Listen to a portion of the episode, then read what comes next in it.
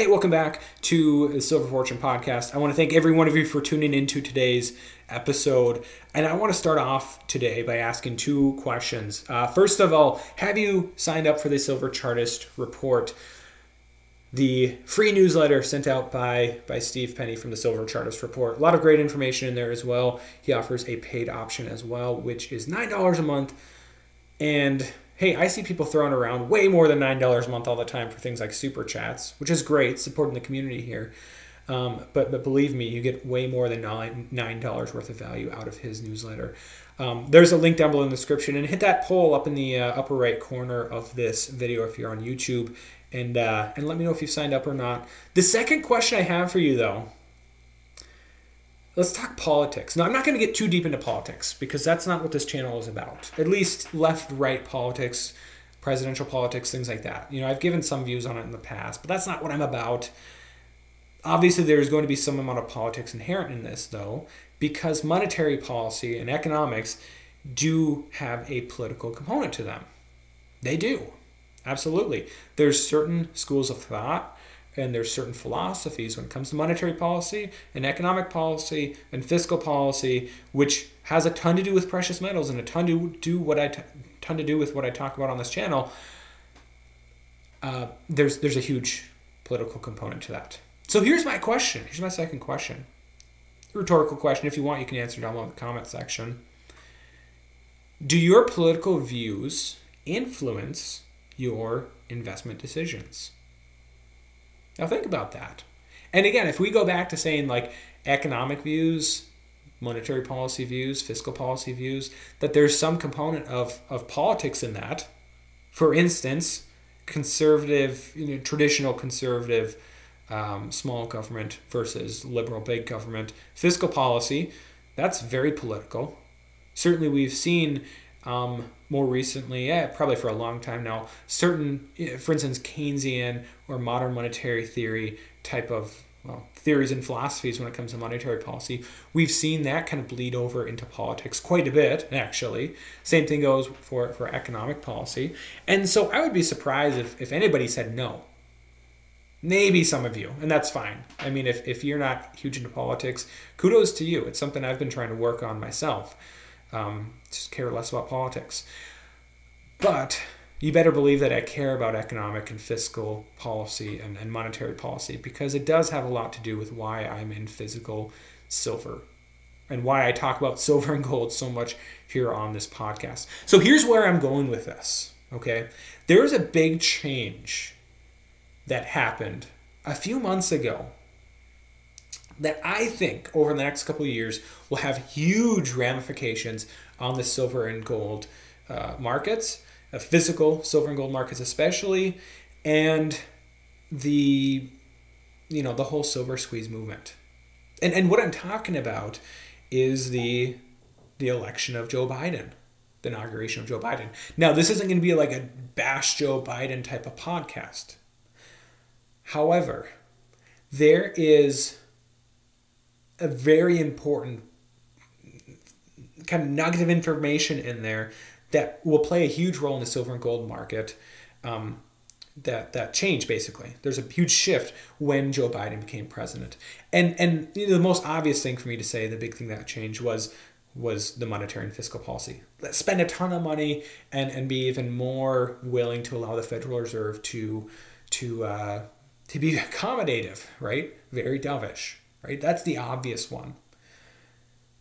But that's not what I'm going to talk about today. What I'm talking about here is people and their political ideologies, their political views. That I think because Joe Biden was elected in the 2020 election, that bodes very well for silver and gold. And not just because of his economic policy or his monetary policy that, that he may encourage at the Fed. I'll tell you why. For a long time, when Obama was president, remember, he was president during 2011, there were a lot of conservative investors, conservative individuals that got into silver and got into gold because they did not believe in Barack Obama's economic policies, large amounts of spending, don't care about the debt, Let's spend our ways out of this recession. Very supportive of the Fed, uh, whether it's Bernanke or, or Yellen, um, in, in terms of, of letting them you know, have at it with, with their monetary policy, 0% interest rate policy, quantitative easing. Um, because, you know, politically speaking, um, if you're going to bring forward growth to now versus later, I mean, what president wouldn't want that? I, I would hope that if I was president, and I hope I never am, that, that I wouldn't want that necessarily because because you're bringing forward growth to, to the now, well, you're, you're taking it from the future, and that's no good. Okay, but but he was very supportive of that and and and obviously a lot of Republicans, a lot of conservatives saw a risk in that, and rightfully so. That if you're going to print mon- money incessantly, if you're going to lower interest rates, if you're going to spend money like crazy and run up the debt, well, gosh, we better hedge against that, because politically, and again, politics you know, flows over into economics and whatnot too, um, and philosophies on that. If, if that's what's going to be the case for these full you know eight years, I'm going to hedge against that. I'm going to buy physical silver, buy physical gold. And once you know it, 2011, now maybe this is coincidence, and I'm not saying that this is all just because Obama was president, but 2011, we, we saw that big move up in silver. Same time period, 2011, 2012, very high levels for the price of gold. And, and actually, you know, silver demand specifically, because I'm more familiar with that, silver investment demand um, was pretty sustained through, you know, 2015 ish, 2016. Now, I mean, if you're looking at that, a lot of that was was India, but but in the U.S., you know, there's a lot of people stacking through that time period. I'm not saying it was all Obama, but I think that was part of it. Because predominantly, I, I think stackers tend to be more conservative and libertarian. I'm, I'm casting a broad stroke there, and I'm not saying every one of you, but if we're looking at you know probabilities or or, or statistics here, yeah, more more likely to be in that camp. And then Trump takes office. And there's a lot of people like myself that said that th- this doesn't change a whole lot in terms of economics, in terms of, of fiscal and monetary policy. We can be hopeful that it'll be different, but but I'm not banking on it. But believe me that there's a lot of people out there that are very political in their view, that, that politics play a huge part of their life. And gosh, they might find it a little bit intellectually inconsistent if they're going to fully support Trump, but then also say that our economy is still in a terrible shape and, and in terms of monetary and fiscal policy, we're headed for a cliff. And so you saw a lot of investors, I think, stop buying silver, stop buying gold for that time period. Not for the entire presidency. Obviously, by 2020, when we have COVID come around, we saw a huge jump in demand. But I think it played a role. Again, I'm not going to say that that Obama or Trump or Biden that they make the silver and gold market in terms of, of investment demand. That's not what I'm saying at all. But they play a big role. And so, with Biden being president now, and us knowing that there are going to be an increased number of people that are open to the idea of silver and gold now opposing who is in office, they're more likely to basically see doom in the future, right? Because as humans, we're, we're not always the best at being objective. And I'm not saying that Biden is better or the same as Trump at all.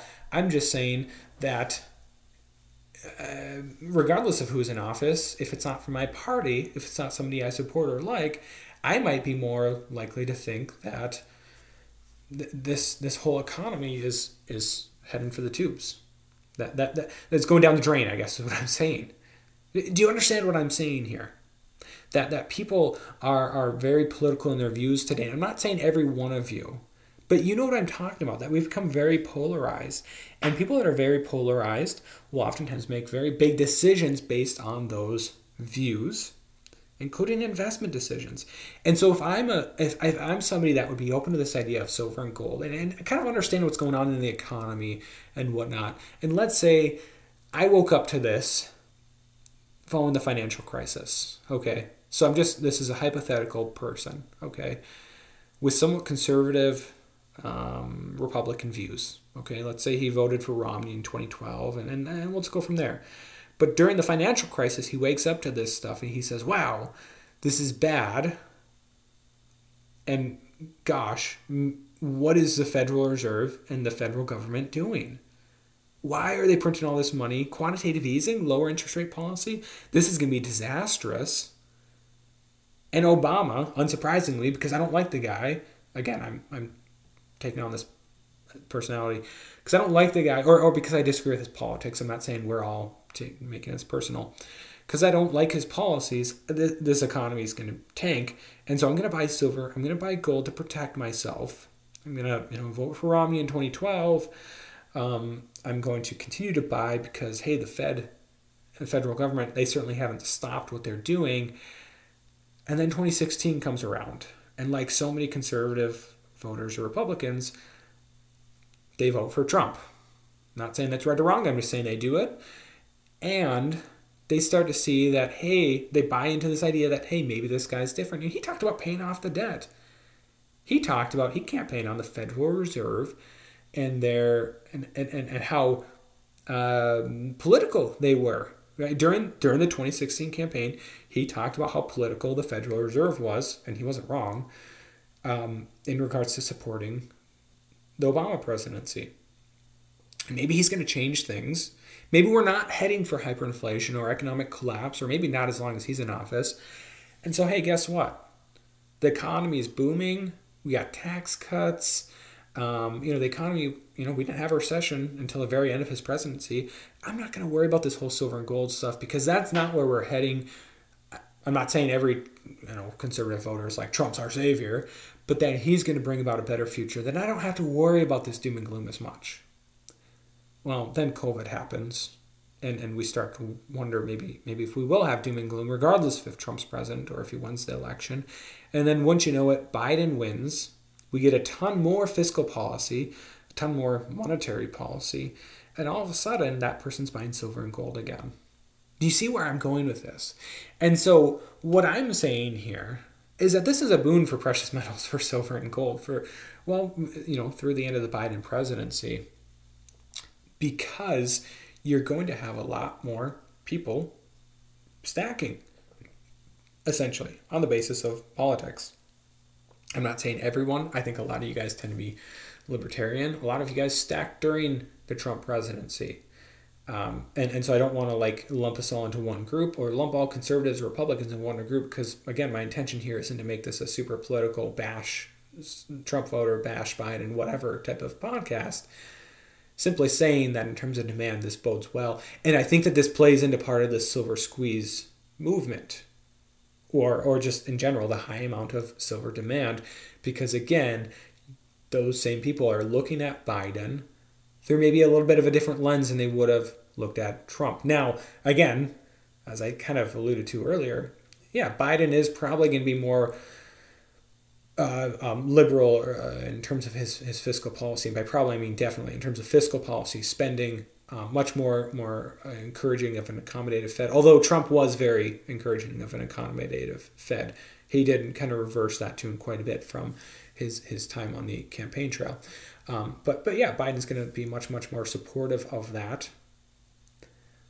But regardless, they're beginning looking through it through it through a different lens, looking at it through a different lens, and more likely to buy silver and gold. And I do think that this plays a huge role, not a huge like game changer type thing, but like yeah, we're to see I think increased demand. It's it's the you know, it's it's politics. That's America today. Let me know what your thoughts are uh, down below in the comment section on this. Do you see this as well? Or are you kind of in that camp? Or do you know people that are? Again, I'm not saying that's wrong or anything like that. I'm just saying that's that's the facts of, I, I, of how I view things right now. The other thing I think we should take away from this, though, is that regardless of what your thoughts were or are on Trump, voted for him or not, that even if he did try and follow through, and, and, and again, actually like some of the things Trump did, but even if he did try and fix all this stuff, I don't think it was something he would have been able to fix in terms of economic, fiscal, monetary policy. Uh, probably not even in two terms if he had started early and tried to follow through on it. I just don't. The point of what I'm saying here is when you're looking at that politics, um, maybe, or sorry, when you're looking at stacking and investing, you know, that again going back to this newsletter steve penny that that he doesn't like the idea of ideology you know investing based on ideology that you lose money that way or you're more likely to lose money that way well, you know, looking at politics and ideology and left versus right, you know, maybe the right thing to do in retrospect would have been to stack all the way through the Trump presidency, even if you were hopeful that he could change things. And that's not investment advice. That's not it. That's just my own thoughts on this. That that you know, in retrospect, things didn't change in terms of economic. We're still in the same path, even if COVID hadn't happened in that kind of associated recession that I think we're still in, going to be in for a while. Even if that hadn't happened, I think we were still heading in that same direction. It's just been sped up. Let me know what you think down below in the comments section. As always, though, I'd like to thank every one of you from the bottom of my heart for tuning into today's podcast, and God bless.